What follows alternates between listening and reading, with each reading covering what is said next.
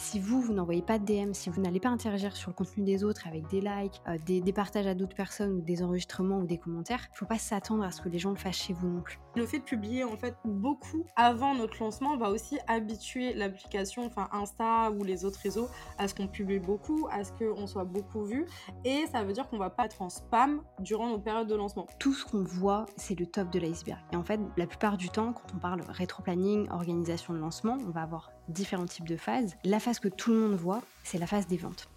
Hello et bienvenue dans ce nouvel épisode du Comptoir du Web, un podcast business où on parle de publicité, de manière d'entreprendre, mais pas que.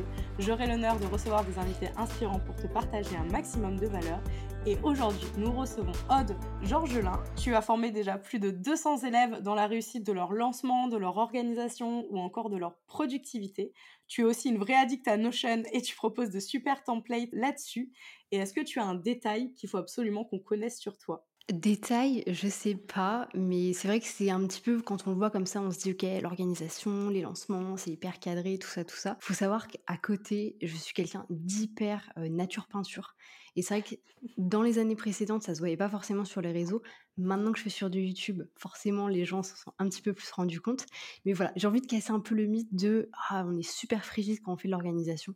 C'est absolument pas le cas. On peut aussi être fun, euh, inspiré, etc. Il y a aucun souci. Totalement, je, je te rejoins là-dessus. C'est vrai que tu es de plus en plus, bah, comme tu le dis, avec ton format sur YouTube, hyper naturel et, euh, et un peu en mode libéré du poids qu'on peut avoir des réseaux où il faut être tout beau, tout propre, tout le temps, le sourire, euh, montrer que le positif, et ça fait plaisir aussi à voir. Et on est là justement aujourd'hui pour parler des euh, prospects qu'on doit attirer sur nos produits digitaux. Donc on va voir ensemble comment est-ce qu'on peut attirer de nouvelles personnes pour après évidemment leur vendre ben, nos produits, ce qu'on crée, qu'on met du temps à créer, de l'amour et de la passion, comment est-ce qu'on peut rentabiliser tout ça.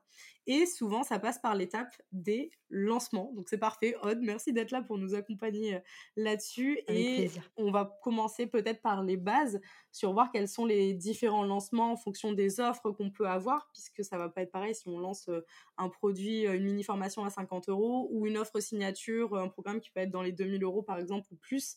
Donc on peut voir un peu, bah, voilà, comment est-ce qu'on peut avoir les bases et se commencer à avoir une ligne directive pour notre lancement. Trop cool. C'est vrai que c'est intéressant dans tous les cas à débriefer de cette partie-là, dans le sens où moi je sais que je me rends beaucoup compte avec les gens que j'ai au quotidien autour de moi, que ce soit des gens sur Instagram, sur YouTube ou vraiment mes clients en interne avec les formations et l'accompagnement. Très souvent, on a un petit peu une idée toute faite du lancement parce qu'on voit les lancements chez les autres, on se dit ok ça va se passer de telle ou telle manière, et du coup on se dit ok moi il faut que je mette telle chose en place, telle chose en place, on recopie un petit peu les stratégies qui semblent fonctionner sur internet. Alors déjà il faut casser un peu ce mythe là, même si on a l'impression que tout fonctionne pour tout le monde, c'est pas forcément le cas, et surtout on peut pas adapter en fait un lancement d'un produit digital euh, à 47 euros et un lancement euh, pour un accompagnement bootcamp euh, à 3500. Et déjà, ça, je pense que c'est hyper important d'en prendre conscience parce que quand on va organiser son lancement, en fait, ça fait vraiment la base de tout parce que c'est pas aussi le même risque. On en discutait justement euh, juste avant, c'est que très souvent, quand on va faire un lancement, potentiellement, on va aussi le passer en evergreen. Bah, par exemple, si on parle d'un accompagnement, d'un coaching de groupe, d'un bootcamp, il y a une date d'entrée, il y a une date de fin, alors que si, c'est un petit produit digital en, en autonomie, par exemple, c'est pas du tout les mêmes formats. Et du coup, ça déjà, c'est vraiment à clarifier. Quand vous allez dans la création de votre offre, c'est qu'est-ce que vous avez envie de faire? Qu'est-ce que vous avez envie de mettre en place? Est-ce que justement ce sera avec une cohorte, un petit peu, on aime bien dire, une promo, ça commence, ça s'arrête, etc. Ou alors, est-ce qu'on va avoir des formats où les personnes pourront un petit peu faire ce qu'elles veulent, entre guillemets, après de la formation? Donc, je dirais, ça, c'est la première étape avant de réfléchir un peu au type de lancement. Je pense qu'on en discutera après, de voir vraiment ce que vous avez envie, en fait, de mettre en avant. Je sais pas ce que toi, t'en penses, du coup, sur cette partie-là, c'est vrai que c'est hyper différent d'avoir cette taxe en fait en fonction des types, euh, des types d'offres. Moi, je suis, enfin, je suis d'accord avec toi. Il faut absolument savoir ce qu'on va vendre avant de se dire, bah, moi, je vais faire un lancement de 10 jours euh, et 20 euh, lives, etc. Si on va vendre un produit à 47 euros, comme tu le dis, on n'a pas forcément besoin de mettre la même énergie parce qu'un lancement, c'est hyper chronophage en fonction de ce qu'on veut vendre, de nos objectifs et de la méthode qu'on va choisir et c'est payant et ça peut correspondre aux, personnes. Mais des fois, ça sert à rien de brûler toute son énergie pour un produit à 47 euros et il vaut mieux peut-être garder cette énergie-là une offre signature où on va être, comme tu disais, sur un bootcamp à 3500 euros par exemple. Complètement et surtout que, en fait, quand on choisit justement ce format de stratégie, tu le disais très bien, par exemple, faire des lives ou organiser des masterclass et cetera. Le timing aussi sur lequel on va le faire. Si on organise un gros lancement, c'est pas du tout la même chose et c'est aussi pas du tout la même chose au niveau de, bah, la création de la communauté, ce genre de choses. On on s'attend pas, en fait, à avoir le le même format dans tous les cas et et c'est marrant parce que moi, je le vois avec beaucoup de personnes qui ont organisé enfin, qui souvent viennent vers moi parce qu'elles ont fait un lancement, ça a pas très bien fonctionné ou alors c'était pas vraiment elles étaient mal organisées, du coup il y a eu beaucoup de stress, et cetera. Et quand on fait un peu le bilan de ce qui s'est passé, en fait, il y avait des attentes qui étaient beaucoup trop hautes par rapport aux fondations en fait qu'ont ces personnes-là. Et du coup, c'est ça qui est important aussi à comprendre, c'est que bah, quand on se lance, ça en soi c'est une autre conversation, mais il faut aussi bien choisir les premiers produits concrets. Pour moi, par exemple, sans audience, faire euh, plein de petits produits à 27, 47, 100 euros, c'est compliqué. C'est hyper, hyper compliqué. Il vaut mieux passer du temps à soit faire de la prospection et organiser un plus gros lancement pour avoir des plus grosses offres, créer de la trésorerie, une communauté, etc. Mais voilà, que de lancer des, des toutes petites offres, c'est hyper, hyper compliqué. Surtout quand on le fait en organique. Parce que pour le coup, moi là, je parle de la partie organique. Je pense que pour la pub, c'est un petit peu la même chose aussi. Sauf que tu attires des personnes forcément à une gamme beaucoup plus grande. Mais il faut faire attention à ce genre de choses également, quoi. C'est ben, c'est totalement ça et comme tu le dis, c'est vrai que si on vise, heu, on peut avoir cette stratégie de créer des petits produits, mais il faut quand même déjà avoir une communauté pour que ce soit rentable. Parce que si c'est pour sortir une offre à 47 euros en vendre 2 par mois, on va pas vivre clairement de de son business. Heu, ça va être difficile, donc il vaut mieux passer du temps justement à créer une une offre, heu, beaucoup plus aboutie beaucoup plus élaborée, qui va aussi permettre de fidéliser les premiers clients qu'on va avoir de pouvoir montrer ben, comment est-ce qu'on fonctionne, tu vois, de mettre en avant notre customer care. Ça aussi, c'est quelque chose qu'on va voir dans, dans l'épisode, un peu le parcours client. Euh, donc, c'est vrai que ça, c'est hyper intéressant de se dire, je vais commencer par mon offre signature qui va évoluer au fur et à mesure et qui peut-être ne sera plus l'offre signature six mois après. Et à partir de là, une fois qu'on sait ce qu'on veut vendre, on va pouvoir du coup définir les différentes phases d'un Mhm. lancement, puisqu'il y en a quand même beaucoup et heu, souvent on en oublie aussi, heu, Complètement. tellement on a la tête dans le guidon et qu'on a des to-do list déjà à rallonge, on oublie beaucoup de phases et heu, ben, quelles sont justement les les les phases, les différentes phases, d'un lancement pour pouvoir s'organiser, faire notre rétro-planning? Ah, du coup, c'est alors je trouve ça hyper intéressant parce que en fait, perso personne le sait, enfin, tout le monde le sait, mais sans forcément s'en rendre compte. Je pense qu'on se voile facilement la face en se disant: «Bah, je regarde un petit peu, encore une fois, ce que font les autres» et c'est complètement normal en soi de faire ça parce que le seul moyen pour nous, en fait, de se créer une opinion, de créer des stratégies, c'est soit de se former, soit d'observer les autres. Sauf qu'en fait, ce qu'il faut bien se rendre compte et la la meilleure image qu'on peut utiliser, c'est l'iceberg. Tout ce qu'on voit, c'est le top de l'iceberg. Et en fait, dans la, plu- la plupart du temps, quand on parle rétro-planning, organisation de lancement, on va avoir différents types de phases. La phase que tout le monde voit, c'est la phase des ventes. C'est-à-dire, c'est le premier jour où vous êtes là, ok, mon produit est en ligne, voilà, vous pouvez l'acheter, il y a un code promo, euh, tout ce que vous voulez, tout ce qu'on va venir vraiment faire pendant la phase des ventes. Ça, c'est voyant. À la limite, on va aussi pouvoir voir ce qu'on appelle la phase euh, plutôt de promotion, de mise en avant. Suivant encore une fois la stratégie que vous allez mettre en place, c'est en fait là où vous allez parler de votre lead magnet. Donc je prends un lancement classique, ouverture, fermeture de coaching de groupe par exemple. On fait une masterclass, on fait un webinaire. Bah, forcément, avant cette masterclass ou webinaire en live, on va faire une phase de promotion où euh, toute notre communication va être envoyée sur ce fameux lead magnet. Donc ça, phase de promotion et ensuite phase de vente. C'est vraiment le moment où on va vendre concrètement. Sauf que personne ne parle de la troisième phase, qui est du coup la première phase, qui est la phase qu'on appelle sensibilisation ou éducation. Et en fait, cette phase-là, c'est la plus importante. Et encore une fois, moi, il y a plein de gens avec qui je commence à travailler, quand je le- leur parle de cette phase-là, c'est là qu'ils se rendent compte, ok, c'est pour ça que mon lancement, il n'a pas marché. Parce que j'ai pas fait de phase de sensibilisation, d'éducation. Et en fait, cette phase-là, elle fait hyper peur et je pense que c'est aussi pour ça qu'inconsciemment, on, on l'obstrue un petit peu, on n'a pas trop envie de la regarder parce qu'en fait, c'est une phase hyper longue. C'est une phase qui dure 2 à 3 mois, suivant le stade un petit peu où on en est. Surtout pour un premier lancement, elle peut largement aller au-dessus de 3 mois. Et en fait, c'est la phase où on se dit, bah, je fais plein de choses sans résultat. Parce que je suis pas en train de vendre, je suis en train de communiquer, je suis en train de rencontrer des personnes, créer mon audience, avoir une communauté. Et en fait, comme on n'a pas de résultat tout de suite, on se dit, bah en fait, là, je suis en train de faire des choses dans le vent, ça me saoule. Et du coup, j'arrête, j'abandonne, j'arrive pas à être récurrent. Sauf qu'en fait, sans cette phase-là, on peut pas aller, enfin, on peut pas du coup faire une vraie bonne phase de promotion, une vraie bonne phase de vente, etc. Et ouais, je pense que c'est ça un petit peu le, le point bloquant qu'on va avoir. Je sais pas toi comment tu le vois du coup, si cette phase-là, elle existe aussi, justement par Ouais. rapport au, peut-être plus à, plus à la pub Facebook qu'à l'organique, etc. Ben, c'est exactement ça. On est aussi dans un délai de 3 mois. En fait, ça va aussi dépendre évidemment de la stratégie qui est mise en place. Mais souvent, heu, tu vois, il y a des personnes qui viennent me voir qui me disent: «Voilà, j'ai un lancement dans 3 semaines, heu, je veux mettre en place de la pub pour ce lancement». Ça les gars Classique. les gars, si ça marchait comme ça, je ne serais pas là, en fait. Je je enfin, je veux dire, si c'était si facile, heu, voilà, je vraiment, je m'embêterais plus. Le jour où je peux plus m'embêter, je ne m'embête plus. Donc c'est ça marche pas comme ça et je leur dis: «Mais non, mais en fait, hem, même si tu as une offre de ouf, même si tu as une communauté de ouf, non, tu tu peux pas te permettre de faire ça, ça ne marche pas comme ça, ça ne marche plus comme ça en tout cas». Mmh Heu, surtout avec les temps actuels, il faut aussi prendre en compte la la situation, actuelle, qu'on se trouve, que ça soit, économique, tu vois, tout l'état mental aussi, dans lequel on va dire se trouvent les personnes et, euh, et du coup, ça marche plus comme ça. Et effectivement, moi, je leur conseille de faire trois mois avant, de commencer à augmenter leur liste email parce que ça passe beaucoup du coup par la liste email au niveau de la pub. C'est là où clairement c'est le plus intéressant dans les lancements en publicité. Euh, et je leur dis, on va lancer d'abord des lignes magnettes qui sont déjà créées, pas forcément des masterclass, pas forcément des challenges, mais des guides, des e-books déjà pour commencer à attirer des personnes montrer votre expertise, que ces personnes vous fassent confiance parce que vous n'êtes pas euh, seul sur votre marché.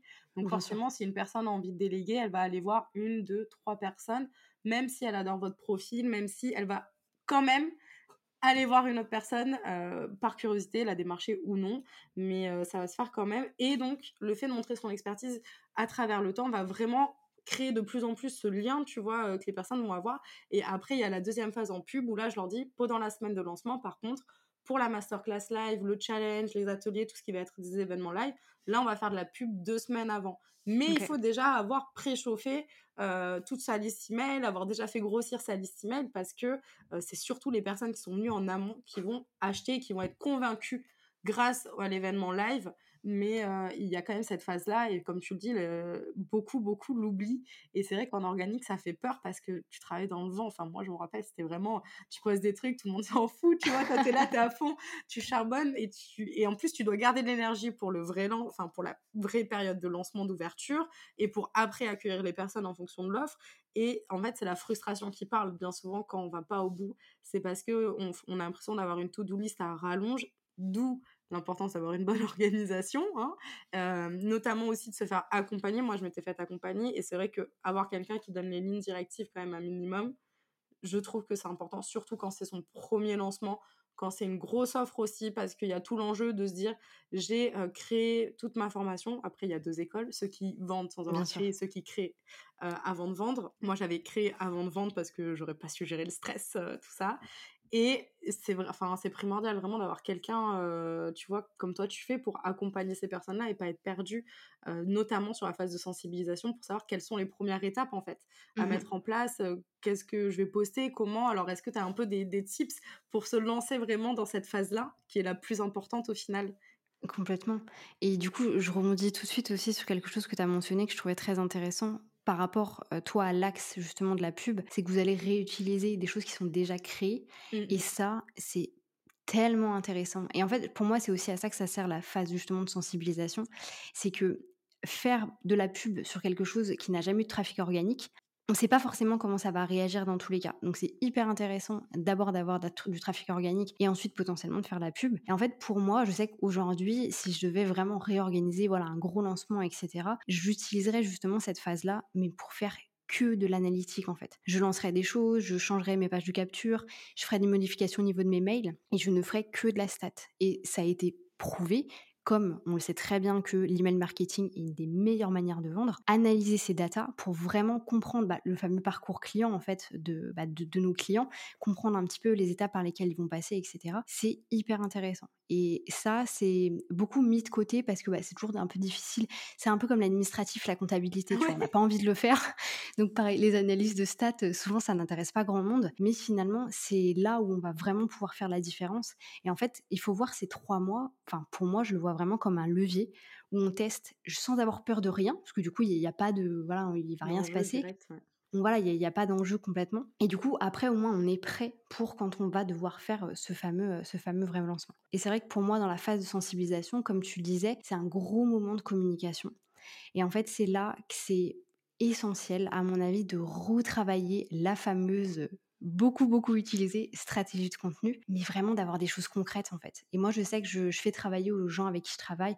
On retravaille bien le client idéal, on va bien retravailler les problématiques, on retravaille aussi les thématiques que ces personnes-là sont capables d'aborder, parce qu'il ne faut pas oublier que le but de ce qu'on fait aussi, c'est de parler de notre expertise, notre expérience. Mmh c'est pas de, de s'inventer une vie et de juste créer du contenu pour créer du contenu. Il faut vraiment essayer de, bah, de montrer sa personnalité. C'est pour ça que parfois c'est même mieux de parler de son expérience que de parler de son, de son expertise, ce qui se fait beaucoup par exemple sur LinkedIn, où on est beaucoup plus expérimentation que bah là je te montre mon expertise, je te placade tout ce que je sais faire, etc. C'est pas forcément le même format. Donc je dirais ouais de vraiment bien retravailler sa stratégie de contenu, de savoir où est-ce qu'on va et pour vraiment minimiser un peu le truc. Enfin moi je sais que ce que j'ai appris à faire au tout tout tout début, c'est d'avoir mes 10 top problématiques en fonction de ces problématiques-là, d'avoir peut-être trois, quatre façons de les aborder. Donc de manière négative, de manière positive, un format comment faire, un format justement partage d'expérience et en fonction de ça, ne communiquer que là-dessus, que là-dessus, que là-dessus, que là-dessus, et d'avoir vraiment des concepts aussi, je dirais, pour ce gain de visibilité. Il mmh faut pas oublier qu'aujourd'hui, et tu, l'as dit, on n'est plus tout seul sur ce qu'on fait, on a beaucoup, beaucoup de concurrence, et la seule manière de sortir de la concurrence, c'est soit d'être premier, soit d'être meilleur, soit d'être différent. Mmh personne personne n'est premier aujourd'hui, personne n'a l'idée fantastique et si jamais vous, vous l'avez, foncé. Personne n'est le meilleur. Je veux dire, il n'y a pas de Jeux olympiques des entrepreneurs. Comment est-ce qu'on peut savoir qui est le meilleur face l'un à l'autre? Donc il faut être différent. Et pour moi, pour se différencier, il faut vraiment créer aussi bah, ce format de communauté en fait. Cette communauté, c'est j'aime pas le terme, mais c'est fans, en fait, des gens qui vont vous suivre, qui vont vraiment être là en permanence parce que vous faites tel ou tel concept, parce que vous allez faire tel type de post, tel type de story, ou même tel type de vidéo YouTube. Moi, je sais que c'est un truc que j'ai bien réussi avec YouTube. Il y a une fois où, bah, du coup, en mars l'année dernière, j'ai été malade. J'ai pas posté pendant deux semaines. J'ai reçu des messages de gens que je ne connaissais pas qui me demandaient Aude, qu'est-ce qui se passe? J'espère que tu vas bien. Ça fait deux semaines que tu n'as pas posté, etc. Enfin, voilà, c'est pas pour te demander une vidéo, mais j'espère que tu vas bien. Et c'est là que je me suis rendu compte, mais en fait, moi qui attends du contenu de youtubeuse, influence, il y a des gens qui font la même chose avec moi, quoi. Et en fait, je pense que c'est ça qu'il faut arriver à recréer justement ce format de communauté, c'est que les gens attendent qu'on fasse du contenu. Tu vois ce que je veux dire? Toi, par exemple, tu l'avais tellement bien réussi avec euh, Thread. Du coup, le, mmh le, Twitter, euh, le X, un petit peu d'Instagram, tu étais partout. Moi, j'allais sur Thread, je ne voyais que toi. Et du coup, à force, j'allais voir en fait le contenu que tu faisais, tu vois ce que je veux dire? Et ça, je trouve ça excellent. Et c'est vachement bien de pouvoir le faire sur des nouvelles plateformes. Mais oui, complètement. Et, et justement, c'était quoi ton concept avec ça? T'avais envie qu'on te voit partout ou c'était juste que tu kiffais? Franchement, en fait, c'est juste que déjà, j'étais une grosse accro de Twitter. Vraiment, je suis sur Twitter depuis 2011 peut-être. Donc, grosse, grosse accro de Twitter à faire des nuits blanches à l'époque parce que Twitter, ça a tellement changé. Et il faut savoir qu'il y a une, période où c'était incroyable et donc on pouvait faire des nuits blanches avec plein de gens qu'on connaissait pas, mais parce qu'il y avait un événement dans le monde qui faisait qu'on se réunissait tous autour, tu vois, plein de trucs. Et quand Thread est sorti, c'était vraiment juste ça, retrouver ce qu'il y avait eu sur Twitter et c'était juste kiffé, tu vois. Et ça a été D'ailleurs, on a été bloqué, mais voilà, le réseau que j'ai le plus kiffé, c'est euh, cinq dernières années sur ce laps de temps. C'est là où je me suis plus euh, amusée et, et je pense que c'est ça aussi, c'est de retrouver de l'amusement dans ce qu'on fait et comme tu le dis, retrouver des concepts et pas avoir peur de faire, enfin pas faire de rétention d'informations quoi, et être mmh généreux dans ce qu'on va donner pour montrer notre expertise, mais aussi comment est-ce qu'on fonctionne parce que c'est bon, on les connaît, tu vois, ceux qui disent comment faire euh, réussir quelque chose et en fait le poste, il n'y a pas, il y a que la surface, il n'y a pas un minimum de, de croustillant ou de pertinent ou d'action à mettre en place et on n'a plus envie de ça. Maintenant, on veut vraiment euh, soit du fun, soit euh, de la vraie info et pas forcément des choses vues, vues et revues ou alors aborder différemment, comme tu le soulignes. C'est trouver euh, notre ligne directive et là où on prend plaisir vraiment à faire et je pense que c'est ça le, le secret, quoi. Garder le plaisir en fait. Ouais, qui fait la diff. Et surtout que c'est, bah, comme tu le disais, c'est qu'il y a, il y a beaucoup de choses qui sont vues et revues. On voit beaucoup, beaucoup les, les mêmes types de contenus. Et mmh, je pense que sur ce côté, justement, de rétention d'informations, ce qu'il faut bien comprendre, c'est que, alors là, l'entrepreneuriat, je parle en particulier de l'infoprenariat, du coup, euh, parce qu'on est toutes les deux là-dedans, c'est que tout fonctionne sous forme de cycle. C'est-à-dire que toi, tu es dans un cycle, moi, j'en suis dans un autre, euh, Aline Bartoli, on est dans un autre, Maëlan Ford, on est dans un autre. Et en fait, suivant le cycle dans lequel on va être, la rétention d'informations n'est pas du tout la même. Pour moi, quand on débute, il faut limite vomir tout ce qu'on a à dire. Il faut vraiment être là à toujours dire des trucs, dire des trucs, dire des trucs, dire des trucs. Et toutes les personnes qui vont se dire oui, mais attends, si je fais ça, les gens ne vont pas acheter. Allez regarder ma chaîne YouTube, je dis tout ce que j'ai à dire et pour autant, je peux même pas parler de mes offres d'accompagnement parce que j'ai juste jamais de place. Donc c'est ça fonctionne, je vous assure, ça fonctionne. Après, quand on passe à un certain stade, là on n'a plus besoin de justement donner des informations parce qu'on est un petit peu, alors pas sur un piédestal, mais on a acquis l'image d'expert, on est connu. Enfin là, je, par je prends l'exemple de Aline Bartoli. Tout le monde sait qui c'est dans le monde infoprenariat. Elle n'a pas besoin d'être présentée. Elle, elle a obtenu en gros ce droit-là de maintenant, elle n'est plus obligée de donner, donner, donner. Elle le fait toujours et elle partage énormément d'expérience, mais elle, elle serait plus obligée de le faire pour pouvoir vendre, de par son image. Et du coup, c'est ça qu'il faut aussi ben, faire la différence, c'est quand on regarde un petit peu les gens, euh, soit qu'on, des personnes où on se dit, voilà, cette personne-là, j'aimerais que ce soit mon mentor, je la prends comme exemple, bah, si cette personne-là, elle partage pas beaucoup de choses, pourquoi est-ce que moi, je dois le faire? Mais encore une fois, bah, justement, parce que chacun, en fait, a un cycle différent. Je pense que toi, tu l'as vu aussi dans l'évolution un petit peu de ton contenu, dans la manière dont tu attiré les gens. Il y a peut-être des moments où tu étais plus sur du perso, après peut-être plus justement sur, du, euh, mmh. sur donner des informations. Bah, c'est exactement ça. Et aussi, dans le fait de publier du contenu avant, il faut savoir que, et ça je l'ai remarqué bah, avec des clients justement en, lancement aussi euh, là-dessus, puisqu'on parle aussi de l'organique, tu vois, moi ça m'intéresse quand je les accompagne en pub, bah, de savoir à côté comment ça se passe, parce que quand même, vu que les deux sont liés, euh, en tout cas du côté pub, euh, c'est obligatoire de savoir. Et le fait de publier en fait beaucoup avant notre lancement, on va aussi habituer l'application, enfin Insta ou les autres réseaux, à ce qu'on publie beaucoup, à ce qu'on soit beaucoup vu. Et ça veut dire qu'on va pas forcément être en spam durant nos périodes de lancement. Parce qu'il y a toujours ça, et ça existe, et les gens l'oublient. Mais euh, quand on se met du jour au lendemain à publier 20 stories, 30 stories par jour, à publier deux contenus par jour ou un contenu par jour, à faire des lives, à répondre à plein de commentaires, à envoyer plein de messages, on va être classé en spam et donc on va avoir une baisse de visibilité qui va se faire. Et si on n'a pas prévu cette phase de sensibilisation avant où on habitue l'application à publier régulièrement, à être actif tous les jours, à répondre de plus en plus jusqu'à notre période de lancement, à être omniprésent, ben on va y avoir un problème. Et ce problème-là on peut pas le régler, on peut pas le, il n'y a pas une baguette magique après qui fait qu'on n'est plus en spam, il faut juste patienter. Et ça peut mmh plomber vraiment un lancement parce que j'ai des clients qui m'ont dit mais là en fait euh, j'ai d'habitude j'ai 200, 300, 400 vues sur mes stories et là je suis à 30 vues quoi. Et j'ai dit bah ouais mais en même temps tu ça fait trois jours que tu as repris à publier et tout et cette phase de sensibilisation elle est vraiment là pour ça et pour éduquer aussi ben les, les, les personnes qui nous rejoignent quoi au fur et à mesure sur les réseaux là-dessus. Donc toi tu conseillerais aussi de varier les types de contenus sur les réseaux, de faire de la vidéo, du carrousel, des choses comme ça. Complètement. Et encore une fois, c'est pour en fait, il faut faire déjà, il faut faire ce qui vous plaît. Enfin, je veux dire, moi, j'ai pas, alors je sais pas, c'est pas vrai. J'ai pas, j'ai pas fait de reels de ma vie. J'ai dû en faire cinq à tout casser. C'est pas du tout un truc qui me plaît. Et voilà. Pour autant, il n'y a pas besoin aussi de. En fait, ça, c'est des choses aussi que j'ai envie de casser. C'est de dire, bah, il n'y a pas besoin de grosse communauté pour vendre. Euh, vous n'avez pas besoin de faire des reels pour pouvoir vendre. Il n'y a pas besoin de faire des reels viraux pour pouvoir vendre. Au contraire, ça a été, alors prouvé, je sais pas, mais j'ai énormément d'amis infopreneurs qui ont eu des, des reels qui ont explosé.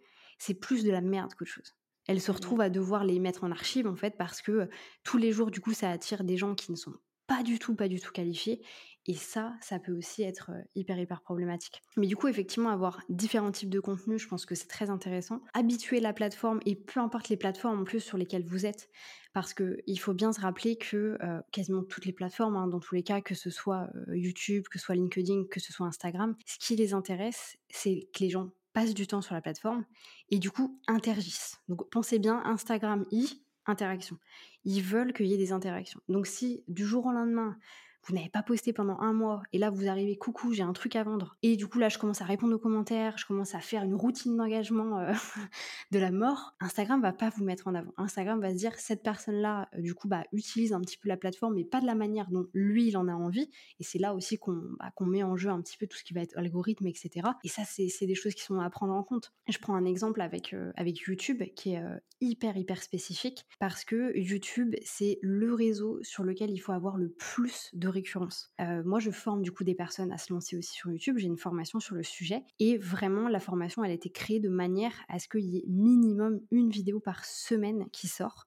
Une fois que les personnes sont un peu habituées, on peut passer à deux vidéos, on peut passer à plus, etc. Euh, parce que c'est quelque chose que YouTube adore. Que vous postiez exactement au même moment, le même jour, hyper récurremment, il adore ça. Et moi, je vois les résultats. Aujourd'hui, ça va faire un an et demi que j'ai la chaîne. Euh, là, c'est en train d'exploser. Enfin, mes stats, en fait, ça se voit sur les statistiques que ça marche très très bien et beaucoup mieux.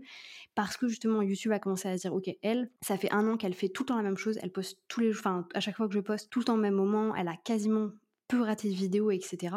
Et forcément, l'algorithme aussi le met en avant. Et je pense que c'est ça qui est à prendre en compte dans le sens où tu avais, aussi parlé de la liste email. C'est vous, vous attendez pas trop à des comment dire à un truc spectaculaire avec les réseaux sociaux. Les réseaux sociaux, ils vous appartiennent pas. Demain, si justement Instagram décide de pas vous mettre en avant, Instagram va pas vous mettre en avant. Donc c'est vrai que la liste email, elle est essentielle, que ce soit en organique ou avec le format justement euh, Facebook. C'est ça, c'est exactement ça. Et c'est aussi le cas pour plein de plateformes. Tu vois, il y a plein de gens qui vont partir sur d'autres plateformes pour faire leur site et tout. Il faut vraiment trouver des outils qui font que un maximum de choses nous appartiennent. Donc la liste email, c'est pour ça que moi j'adore WordPress pour les sites internet parce que ça nous appartient réellement aussi là-dessus.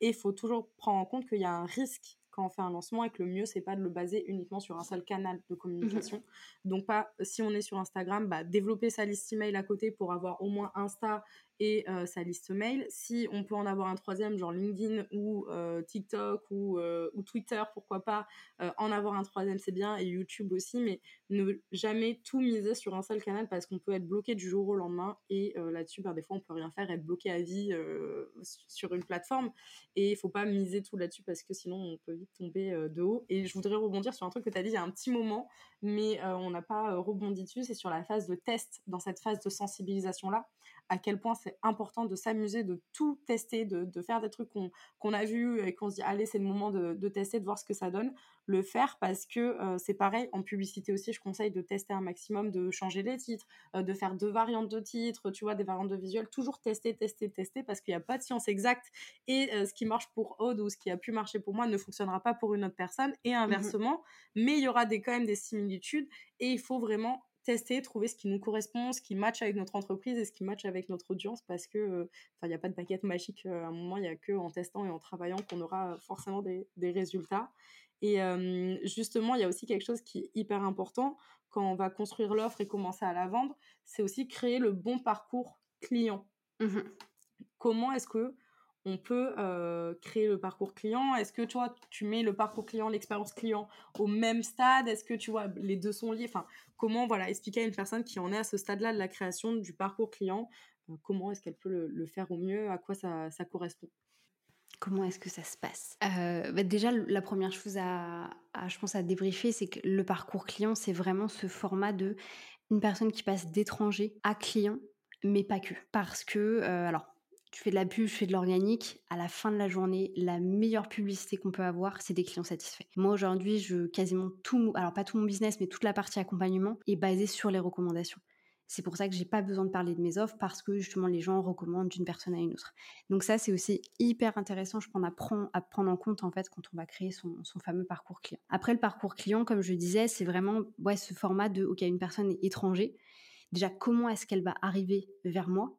Ça, c'est incontrôlable, à moins qu'on fasse de la pub, du Google Ads, etc. Quoique Google Ads, la personne va limite encore plus nous chercher, parce que du coup, c'est elle qui fait la recherche, encore un petit peu différent. Mais du coup, il faut bien prendre en compte que la première étape pour vous, c'est un gain de visibilité.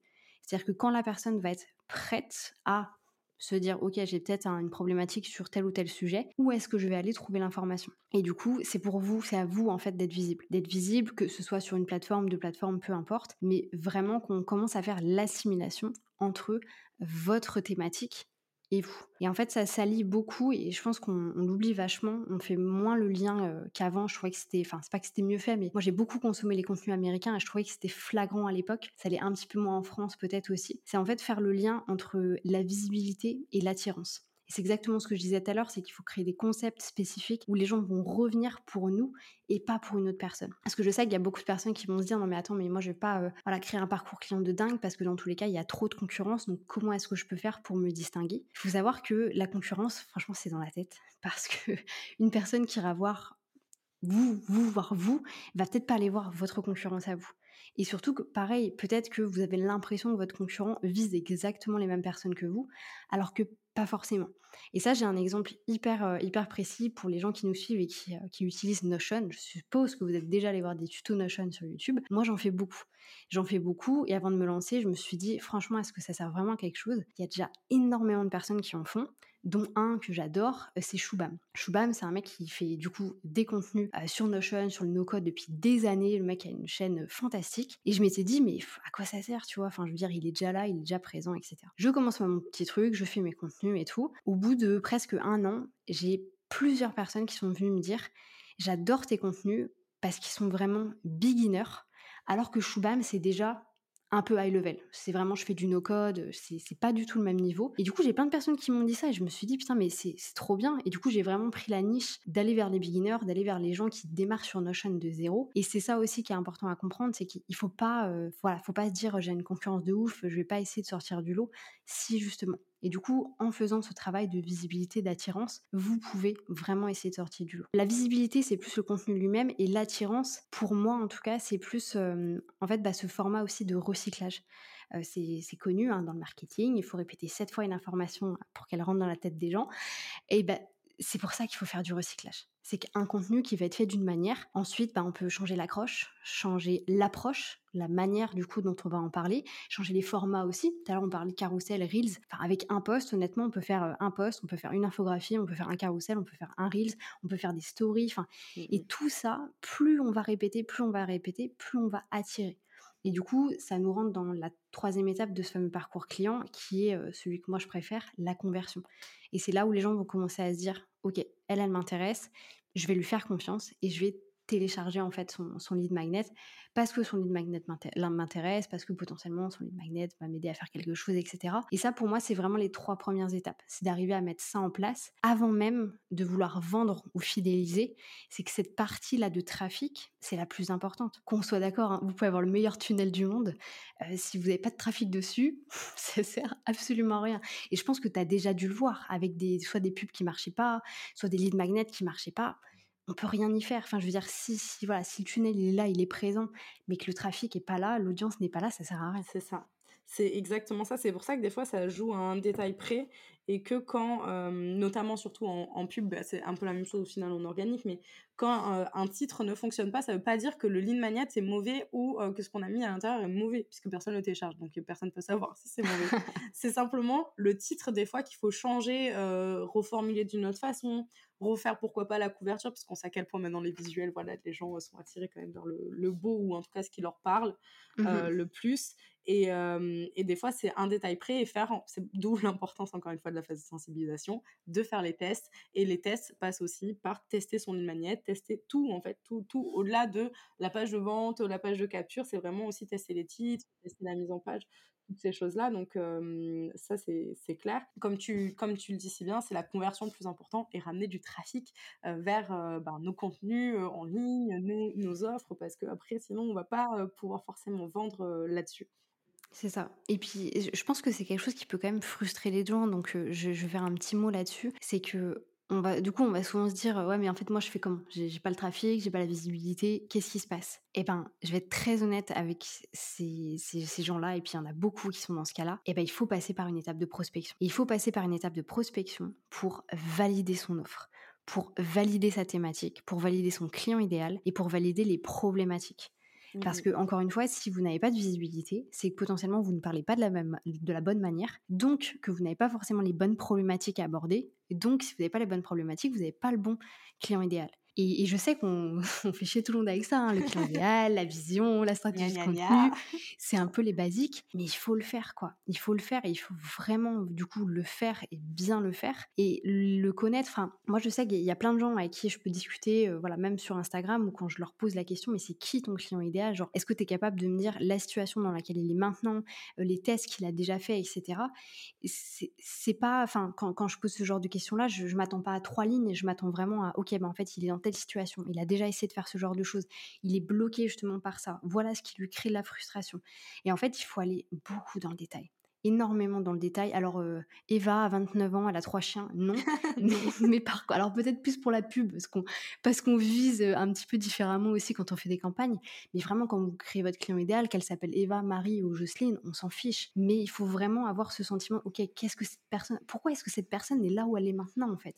Et où est-ce que moi j'ai envie de l'emmener? Sauf qu'avant de savoir où vous voulez l'emmener, il faut savoir où elle est maintenant à l'instant T. Et du coup, ça, je pense que c'est hyper important. Et du coup, la prospection, alors je parle pas de prospection, euh, on la connaît euh, avec euh, coucou, c'est quoi tes objectifs ce mois-ci? Pas du tout, mais en fait aller à la rencontre de sa communauté. Enfin, moi je sais que c'est un truc qui m'a pas du tout desservi. Après, j'ai été hyper bien formée parce que du coup, moi j'ai été formée sur Instagram par Fiona Piccoli. Mmh Franchement, meilleur investissement de ma life. Euh, aujourd'hui, le prix que j'ai payé, enfin, j'aurais, j'aurais pu payer trois fois le prix. Tellement, bah, ça a fait décoller mon business, hein, clairement. Et, du coup, c'est elle qui m'a appris à vraiment bah, échanger avec les gens, m'intéresser à eux. J'ai jamais fait de vraie prospection de ma vie. Par contre, voilà, je communique avec les gens, je m'intéresse un petit peu à leur life, etc. Et dans toute, euh, enfin, je veux dire, je, je fais pas ça pour leur vendre quelque chose. C'est juste que je quelqu'un de très humain aussi, j'aime bien discuter avec les gens. Et je pense que c'est ça, ça passe par en fait cette étape-là de vraiment euh, bah, parler en fait avec sa communauté. Je sais pas si toi du coup tu passes beaucoup de temps. Moi je en passe un peu moins maintenant parce que j'ai un peu moins le temps. Mais dès que je peux, franchement, je, suis dans mes DM, je discute avec les gens, j'échange et tout. Il y a même des gens qui n'ont jamais acheté chez moi. Euh, je connais toute leur vie, je sais qu'ils ont des enfants, je sais ce qu'ils. Enfin, tu vois, parce qu'on discute, parce que je m'intéresse à eux, etc. C'est des gens qui me suivent aussi beaucoup par rapport au mmh contenu que je vais faire. Mais du coup, ouais, toi par rapport à ça, comment ça s'est passé quand tu t'es lancé? Est-ce que tu étais beaucoup dans les DM Enfin, quelle a été un peu la strat justement que tu as mis en place? Franchement, ça a été pareil, ça a été dans les DM, euh, ça a été aussi d'accepter toutes les invitations que j'avais. Genre, je crois que j'ai pas refusé pendant un long moment euh, les invitations. Évidemment, euh, bon, après, j'ai pas reçu d'invitations cheloues, des trucs qui me plaisaient pas, tu vois, des, des, choses avec lesquelles ça matchait pas, donc ça a bien fait aussi. Mais j'ai accepté vraiment tous les lives, toutes les masterclass, tout, tout, tout, j'ai tout accepté.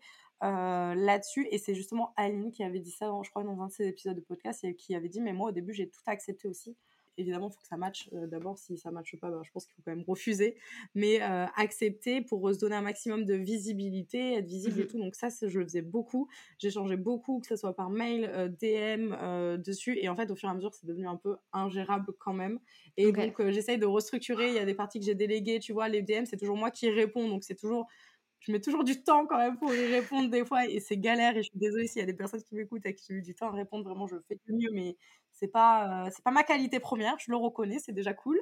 Mais voilà c'est vrai qu'il faut le faire. Par contre, j'allais beaucoup interagir, euh, beaucoup de stories, beaucoup de DM, euh, beaucoup de commentaires. Enfin, vraiment, il fallait être euh, ben, généreux et aller échanger, échanger, échanger. Et maintenant, voilà, c'est vraiment le temps en fait qui manque pour faire. Mais par contre, mmh quand j'ai du temps, alors des fois, bah, c'est tard le soir et je suis là, je réponds et tout parce que c'est quand même intéressant. Et comme tu le dis, il y a des personnes avec qui je communique depuis trois ans, je crois, qui sont peut-être jamais achetés chez moi, mais on communique toujours et on, je réponds aux questions, tout ça, parce que comme je dis, il faut pas avoir peur de poser une question. Euh, déjà, enfin, j'espère en tout cas qu'il y a personne qui envoie une facture après avoir reçu une, une, question sur Insta. Mais euh, c'est surtout qu'il vaut mieux poser la question plutôt que de faire une erreur ou euh, quelque chose qu'on pourrait regretter, alors que la réponse des fois se fait en une ligne, un vocal, et puis voilà. Donc, faut pas avoir peur de d'envoyer un message si la personne elle est trop occupée, elle vous répond pas et vous vous, attendez, elle vous répondra plus tard. Donc, il n'y a pas de honte ou de peur ou quoi. Au contraire, faut aller interagir et aux sens inverse, oser aller interagir avec les personnes avec qui on aimerait collaborer. Et je trouve que ça mmh c'est super important. Et, et comme tu dis, enfin moi je le faisais beaucoup à travers les lives. Quoi. On faisait beaucoup de lives à, plusieurs. Et ça j'aime trop parce que tu échanges, tu échanges avec la communauté de l'autre personne.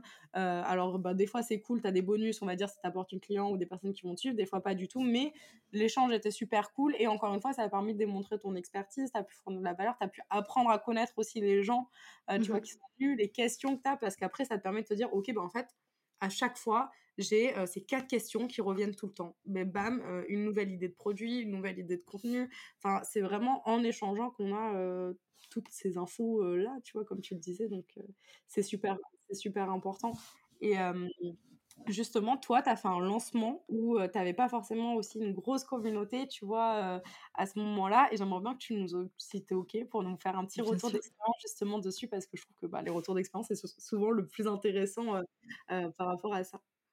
Ouais, c'est honnêtement, c'est une histoire que moi j'aime trop et je trouve important aussi. Euh, après, moi je parle beaucoup de, pour le coup, je... alors c'est pas que je parle beaucoup d'argent, mais j'ai pas de tabou à en parler. Je pense que c'est important aussi d'en parler parce que euh, aujourd'hui il y a beaucoup de gens qui ne vivent pas de leur activité mmh, mmh. parce qu'ils gèrent mal leur trésorerie, parce qu'aussi ils ont aucune idée de combien est-ce qu'ils peuvent vraiment gagner et vraiment ne n'assimilez pas la grosse communauté au gros chiffre d'affaires Ah parce oui. que moi, j'en connais, hein, qui ont 10-15 K, qui peuvent pas se payer de salaire tous les mois parce que justement, ça ne suit pas, en fait, derrière, parce que la communauté est pas engagée. Donc pour les personnes qui nous regardent et qui ont beaucoup d'abonnés, mais pour lesquels ça ne marche pas, faites du tri, effacez les gens qui, qui on voit que c'est des faux comptes et cetera. On voit que c'est des gens qui sont pas intéressés dans tous les cas, donc n'hésitez pas à faire du tri. Mais du coup, au-delà de ça, moi, du coup, le premier lancement que j'ai organisé, pour recontextualiser un petit peu les choses, j'ai organisé un lancement sur une formation sur les lancements. On va se dire: «OK, mais de déjà Aude, comment est-ce que tu en es arrivée là?» C'était lancement, heu, sur Instagram. Donc, heu, moi avec Decat, donc j'ai travaillé pendant 8 ans avec Decathlon, j'ai organisé beaucoup de lancements et du coup, c'était des lancements qui étaient tant physiques en magasin qu'en ligne. Et en fait, les dernières années, j'étais responsable d'un e-commerce, du coup du e-commerce de tout Decathlon Thaïlande. Donc toute la partie quand même, heu, gestion internet et cetera, ce genre de choses-là, on connaissait. Et heu, au-delà de ça, donc moi j'ai commencé mon activité en 2019. Donc j'ai quasiment fait 2 ans avec Decat et en même temps mon activité à côté. Donc où j'étais déjà sur la partie organisation, structuration de business, développement et cetera. Donc dans les des lancements, j'en ai fait, j'en ai fait, j'en ai fait. Et en fait, quand je suis arrivée au moment justement, j'avais créé ma grosse offre, j'avais pas prospecté, mais j'ai eu quand même pas mal de bah, je vais pas, je vais pas le cacher, hein, j'ai gagné en visibilité. J'ai été formée par Fiona Piccoli. Elle m'a mis en avant certaines fois. Forcément, ça a joué aussi sur le «décollement» entre guillemets de ma carrière. Ma carrière, si on peut dire ça comme ça. Bah oui, non Mais mais on dit ça oui, comme ça, c'est ta oui, c'est vrai, carrière. c'est c'est une carrière mais j'ai j'ai l'impré enfin j'ai le souvenir de enfin pas le souvenir, mais j'ai le la catégorisation de ma carrière Decat, heu, avec 8 ans là-bas, mais c'est vrai que là, je suis dans une autre, autre type de carrière et et du coup, c'est vrai que quand je j'ai fait toute cette partie-là, donc moi j'avais mon accompagnement, voilà, j'avais déjà des clients et cetera et je suis passée dans un nouveau cycle où je me suis dit: «OK, là, il me faut, bah, du coup, un produit en ligne». À la base, je voulais vraiment créer un produit d'appel. Donc il faut savoir que Get Your Lunch Done aujourd'hui, je la facture, heu, 560 €. Bah, c'est une formation qui valait 89 € à l'époque. Les gens qui l'ont acheté 89 € aujourd'hui ont une formation énorme, ils se sont mis très, très bien. Ça, c'est ça, c'est clair et net. Et du coup, voilà, je m'étais dit: «OK, j'ai envie d'avoir ce format-là. Moi, je suis sur la niche de l'organisation. Est-ce que je peux pas encore plus me nicher?» et du coup, je me suis super nichée dans le format lancement. Pourquoi? Parce que je savais que ça allait plaire à mon audience. Aujourd'hui, j'ai une formation vraiment pure organisation, atteindre ses objectifs et cetera. Mais la formation sur les lancements, je me suis dit: «Là, au stade où j'en suis, c'est ça qui va plaire le plus» et du coup, je me suis vraiment mis à fond là-dedans. Donc j'ai fait une alors une grosse phase de sensibilisation, pas forcément, elle a quand même duré 2 mois, donc tout le mois de décembre, tout le mois de janvier. Vraiment, je n'avais que des j'ai arrêté de faire, heu, Google Agenda, Notion, tous ces trucs-là. J'étais focus sur les lancements, donc je parlais que de lead magnet, d'organisation de lancement, de rétro-planning, création de formation, tout ce que tu veux. J'étais à fond là-dedans et du coup, j'avais, je crois en tout cas à l'époque, je devais avoir 280 abonnés. Ce qui est rien du tout, 280 abonnés, enfin voilà, c'est vraiment le début du début. Après, vaut mieux avoir 280 qui regardent tes stories tous les jours que d'en avoir 15 000 qui regardent jamais. Et du coup, je me suis dit: «OK», je m'étais mis un target, je voulais absolument lancer le 7 février, heu, tout simplement. Alors je sais pas si c'est spirituel, mais parce que mon nombre préféré, c'est le 27 et du coup, ça tombait, voilà, 7 février, 2 et 7. Je me suis dit: «Vas-y et tout, je me mets une deadline» parce que j'avais envie de me mettre une deadline aussi et il faut absolument vous mettre une deadline oui, oui. quand vous faites votre rétro-planning, même si vous êtes un peu tout seul, c'est votre premier lancement, mettez-vous des deadlines, c'est le plus et affichez-les. Enfin moi je l'ai dit sur, heu, je crois au début du mois de janvier, j'avais dit voilà le 7, heu, les 7 de, mmh, février, il y aura, heu, enfin il y aura un lancement, il y aura une nouvelle, pas une nouvelle offre, mais il y aura une nouveauté qui va arriver et cetera. Donc je m'étais vraiment engagée auprès de ma communauté. Donc à ce moment-là, beaucoup de contenu là-dessus, énormément d'échanges en DM. Genre vraiment, je devais passer, heu, franchement 4 heures par jour à échanger avec des gens et juste, en fait, pour comprendre un peu mieux, réutiliser leur vocabulaire après en story. S'il y avait des gens qui me posaient des questions, je réutilisais ça en story et cetera. Enfin, j'étais vraiment à fond, à fond là-dedans et ensuite, j'ai organisé mon lancement, bah, comme j'apprends à le faire, hein, dans mon programme en ligne où, heu, voilà, il y avait des jours spécifiques, je parlais de choses spécifiques. Un jour, j'allais parler de ça, le lendemain, j'allais parler de ça et cetera et cetera. Je n'avais aucun témoignage, personne n'avait vu cette formation. Il y avait que vraiment ma valeur à moi pour le coup. Et ça, je sais que c'est un truc qui revient beaucoup. C'est autre comment je fais si j'ai pas de témoignage. Le meilleur truc aujourd'hui, je dirais à tout le monde, c'est faire un- une bêta test. 3-4 personnes, leur faire faire, comme ça au moins vous vous assurez quelques témoignages, et sinon bah, jouer sur votre personnalité. Moi à ce moment-là, c'est hyper bien tombé parce que bah, du coup voilà c'était en demande il y avait y avait un besoin en fait tout simplement sur ce sur ce format là et ça a très bien marché parce que j'ai vendu tout de suite Déjà ça, pour le coup, j'étais enfin le premier jour, j'ai dû faire une vente, heu, 1 heure après avoir lancé le produit, donc j'étais: «Ah putain, c'est trop bien, ça marche quoi», genre, tu sais la première notif Ouais, Stripe de formation en ligne, tu là genre. «Oh». Si la personne passe par ici, je pense pas, mais c'était, heu, du coup Damien, heu, un coach sportif qui l'avait acheté. Et après voilà, ça s'est enchaîné, j'ai vendu quasiment tous les jours, beaucoup plus forcément le dernier jour parce que l'offre se terminait et après je crois que le, ça passait de 89 à je crois que c'était 147 à l'époque. Euh, d'ailleurs on m'avait fait la remarque, on m'a dit mais la différence elle est énorme etc. Et enfin pour moi c'était logique parce que tu fais un lancement ça coûte 89 et après ça en coûte 100.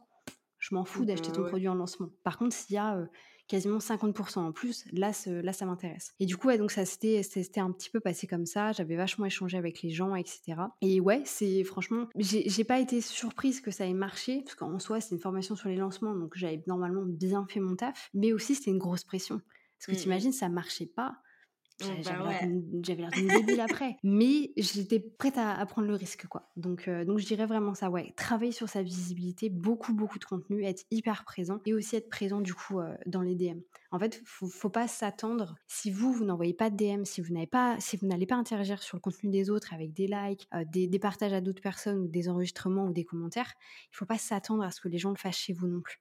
Donc ça, je pense que c'est donnant-donnant, du moins au début moi aujourd'hui, j'ai plus le temps de le faire. Je le fais faire par quelqu'un de temps en temps pour relancer justement un petit peu le compte. Mais voilà, j'ai plus le temps de le faire. Mais au début, il faut passer par cette case-là. Quand je vois des, beginners, beginners qui veulent pas trop créer de contenu, veulent pas faire de routine d'engagement, c'est difficile. C'est compliqué en fait. Il faut pas. C'est ça, il faut pas s'attendre à vendre juste dès qu'on va parler de son offre. Il faut quand même donner énormément avant. C'est ça, il n'y a rien de, magique. Mais justement, j'ai une dernière question et après, j'ai envie qu'on revienne sur ton accompagnement. Si justement, tu avais une baguette magique, qu'est-ce que tu aimerais changer dans le monde de l'entrepreneuriat? Alors, si, alors, pas changer, mais mmh, c'est, je pense, de trouver en fait. Euh, alors moi, je l'ai vécu comme ça, mais je, sais que beaucoup de personnes ne le vivent pas de cette manière. Donc, euh, et c'est pas quelque chose qui peut être fait automatiquement comme ça, mais je dirais que c'est mon meilleur conseil plutôt quand on se lance dans l'entrepreneuriat, c'est trouvez-vous des business friends. Trouvez-vous des gens avec qui vous allez pouvoir échanger. Donc, si je pouvais changer quelque chose, je dirais, euh, quand tu t'inscris sur Instagram, tu as Instagram qui te propose quatre profils en te disant ces nanas-là ou ces mecs-là, ça va grave être tes business friends. Parce que moi, ça a changé, euh, alors pas tout mon business parce que je les ai eu depuis le début, mais je l'ai vu avec des personnes avec qui je peux interagir qui sont hyper seules.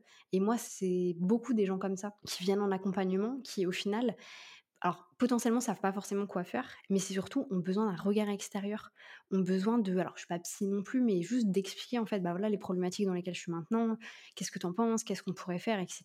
Et ouais, je pense que c'est ça moi qui, je le souhaite à tout le monde, c'est de trouver des gens qui sont autant, en fait, j'arrive pas, je vais pas le dire en français, mais excited mmh par vos projets à vous que par les leurs. C'est difficile à trouver, mais quand on a trouvé les bonnes personnes, enfin, je sais que moi, j'ai deux personnes en particulier. tu vois, quand j'ai fait 10K le mois dernier, bah, je leur ai dit, il n'y a pas eu de ah putain, t'as fait comment, t'as trop de la chance. C'était putain, génial. Enfin, tu vois, c'était meuf, je suis trop fière de toi, tu vois. Bah Exactement, tu mérites après tout ce que tu as mis en place, etc. Et franchement, ça, je le souhaite à tout le monde parce que je pense que d'avoir ce pilier-là, d'avoir des gens qui sont autant là dans les bons moments que dans les mauvais, parce que des mauvais, je pense que parfois, il y en a plus, que des, plus que des bons. Les, audios où tu es en PLS, euh, où tu peux pleurer, où tu peux te défouler. Tout, Exactement. C'est bah, primordial. Deuxième chose à changer, oser parler de ses galères. Et je, mmh sais que c'est difficile. Hein, j'avais fait un sondage sur. C'était un des meilleurs sondages d'ailleurs qui avait hyper bien pris en story. J'avais posé la question aux gens genre, si demain on parlait plus de nos galères, est-ce que ça vous plairait? Et j'avais mis un sondage du style oui, moi j'aimerais en savoir plus ou non, moi je préfère avoir la solution. Et au final, j'avais pété les scores sur le bah oui, en fait, on a envie de le savoir parce qu'aujourd'hui, on voit que ce qui est joli, on voit que ce qui marche bien parce que c'est aussi, je pense, humain, c'est très égocentrique. Hein, on n'a pas envie de, de montrer quand ça va pas, etc. Mais je pense qu'il faut plus le faire. Donc peut-être désacraliser un peu ce truc-là de, en fait, tout le monde un jour a été, euh, a été dans la merde, quoi. Mmh c'est moi, moi, aussi, ça je me suis retrouvée à 2 heures du matin en train de finir un truc pour un client parce que je l'avais pas fait, hyper stressée. Même si tu vas te coucher, tu n'arrives pas à dormir tellement tu es en train de repenser à ce que tu dois faire. On l'a tous vécu. Et je pense que d'en parler un petit peu plus, pour un côté aussi santé mentale, c'est hyper, hyper intéressant. Mmh. Je sais bah, si ça répond à ta question du coup, mais... c'est trop bien parce que ça sera un des épisodes que je me suis noté de parler de tout, ce, tout ça. Je, sais pas comment je vais l'appeler, mais de tout ce chaos, tu sais, enfin ce chaos c'est peut-être un mot fort, mais de tous ces trucs-là qu'on peut avoir tout le temps. Et puis il y a une semaine où tout est formidable, tu signes plein de clients, tout se passe bien, et puis bam, le lundi ça enchaîne, et puis le mardi, et le mercredi, et le jeudi, tu te dis mais putain, quand est-ce que ça s'arrête? Qu'est-ce que j'ai fait? Personne. Bah ouais, c'est ça. Et, et donc voilà, donc trop, trop intéressant. Merci beaucoup pour ça. Et pour débrief, j'aimerais juste vraiment, parce que, encore une fois, c'est super important de, de, de se faire accompagner. Vraiment, moi, ça a tout changé pour mon lancement. Et pour beaucoup de personnes aussi avec qui je travaille en publicité, se font accompagner pour des lancements et sont rarement euh, seuls à 100%. Mmh et ton accompagnement, bah, je trouve ça euh, simplement trop bien de pouvoir aider les personnes à préparer leur lancement pour être serein aussi, parce que comme tu le dis, la santé mentale, c'est primordial. Si on, c'est pas un sprint ce qu'on est en train de faire, c'est un marathon vraiment entrepreneuriat et c'est super important D'où le fait de, ben, quand on se fait accompagner, on arrive justement à trouver ce qui nous correspond le mieux, à l'aborder sereinement. À, il y aura quand même des nuits blanches, mais il y en aura peut-être beaucoup moins aussi. Mmh euh, et ça, c'est important. Comment est-ce qu'on peut faire aujourd'hui si on a envie de rejoindre ton accompagnement, euh, si on a des questions, toutes ces choses-là, comment est-ce que ça peut se, se, passer? Évidemment, il y aura tous les liens aussi en description, mais euh, au-delà de ça, avoir tes mots à toi. Ça marche. Euh, alors pour le coup, moi tout est accessible de partout, euh, que ce soit les prix, enfin voilà, je mets tout en avant, j'ai aucun souci avec ça. Donc on peut tout retrouver, que ce soit sur Instagram, dans mon Linktree, euh, sur YouTube, dans mon Linktree également. Il y a une page bien spécifique du coup qui parle de mes offres, qui explique mes offres. À savoir que moi j'ai pris le pas, alors c'est un test, depuis un an et je vais voir comment est-ce que ça se passe. je sais qu'on a parlé de niche par exemple et que du coup on va se dire: «Ah mais du coup, oh tu niché sur les lancements etc. Pas forcément. En fait, moi j'ai eu la grande chance, la grande opportunité du coup de travailler pour Decat. J'ai fait beaucoup beaucoup de choses euh, parce que j'ai travaillé pour les marques, pour un e-commerce, j'ai été directrice magasin, j'ai ouvert mon propre magasin. Donc j'ai fait beaucoup beaucoup de choses, ce qui fait que j'ai beaucoup d'expertise et beaucoup d'expérience. Et en fait, c'est pour ça qu'aujourd'hui, moi, j'ai décidé de ne plus avoir euh, juste un accompagnement sur les lancements, un accompagnement sur l'organisation, un accompagnement sur la délégation. C'est vraiment un, c'est du sur mesure, en fait, en fonction de là où est la personne.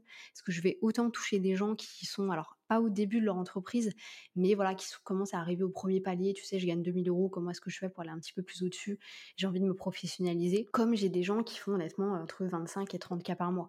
Donc ça va vraiment de, deux alliés. Et c'est pour le coup, ouais, c'est du sur-mesure. C'est en fait, on s'adapte sur des thématiques qui vont être plus, et c'est pour ça que moi j'aime bien l'appeler comme ça, du développement d'entreprise parce que ça passe par les lancements, parce que ça passe par la structuration, parce que ça passe par toute cette, cette conscience en fait d'organisation. Ah, parce que c'est ça aussi, c'est quand on commence à travailler sur un nouveau lancement, que ça se passe mal ou que ça se passe bien, forcément, ça va bah, avoir des répercussions ensuite sur notre business.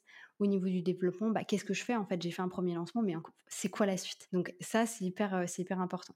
D'ailleurs, pour de, de, futures aventures, n'hésitez pas à nous dire, je ne sais pas si ils peuvent laisser des commentaires ou même envoyer un message à Marine ou à moi directement sur Instagram, si ça vous intéresserait d'avoir du contenu sur qu'est-ce que je fais en fait une fois que j'ai fait mon lancement? Parce que c'est bien beau, j'ai fait mon lancement, j'ai pris une semaine de vacances, c'est quoi la suite en fait? Donc voilà, si ça vous intéresse, n'hésitez pas à nous contacter parce que je pense que ça pourrait être carrément intéressant de, faire un épisode sur, euh, sur ça. Mais du coup voilà, toutes les informations honnêtement, euh, pour le coup il y a vraiment tout. Il y a mes prix, enfin moi je, je cache absolument rien du tout. Euh, d'ailleurs ça a été une des meilleures décisions pour les personnes qui se posent la question d'afficher leur prix ou pas. Moi j'ai pris le pas de le faire il y a à peu près un an ça a changé mon business. Donc je pense que ça dépend de la niche sur laquelle on est, mais c'est hyper intéressant d'afficher ses prix, euh, à mon avis en tout cas pour ce que moi je peux faire.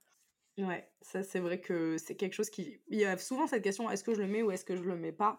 Euh, Si c'est pas des, des sur-mesures, tu vois, euh, en mode cas par cas, vraiment, où c'est à la carte, il faut le mettre en fait si c'est un accompagnement et que ça ne changera pas le prix que ça soit enfin en fait que c'est des formules faut le mettre au contraire, parce qu'on va gagner du temps, attirer plus de personnes, parce que des fois, des personnes ne vont pas voir le prix, elles vont se dire, ben euh, ok, alors c'est trop cher, mais le trop cher pour une personne va être le pas cher d'une autre. Donc il faut le mettre, euh, et, c'est important que tu le rappelles, et en tous les cas, toutes les, tous ces liens seront en description, peu importe la plateforme sur laquelle on se trouve, il y aura euh, tes liens, que ce soit sur Insta, sur YouTube, de ton site aussi, pour que les personnes puissent retrouver tes différentes euh, offres. Je mettrai le petit lien Insta là, qui regroupe tout ce que tu as. Comme ça, c'est super intéressant. En tout cas, merci infiniment euh, pour toutes les infos que tu nous as données. J'ai adoré tourner cet épisode. N'hésitez pas à nous dire si vous avez aimé aussi en laissant euh, un commentaire bah, sur la plateforme d'écoute euh, sur laquelle tu te trouves ou sinon sur Instagram à nous faire un retour à, à, Aude ou, à moi-même pour nous dire et si d'autres épisodes vous intéressent parce que nous on a plein d'idées. on a beaucoup de choses à dire. Il y a beaucoup de choses à dire. Ouais. Euh, beaucoup, beaucoup de choses à dire. Donc, en tout cas, merci beaucoup et euh, je te dis bah, à très vite, peut-être euh, une nouvelle fois dans le comptoir du web. Ça roule. Merci à toi. Et du coup, j'espère que vous avez eu une super écoute et peut-être à bientôt pour de nouvelles aventures. à bientôt.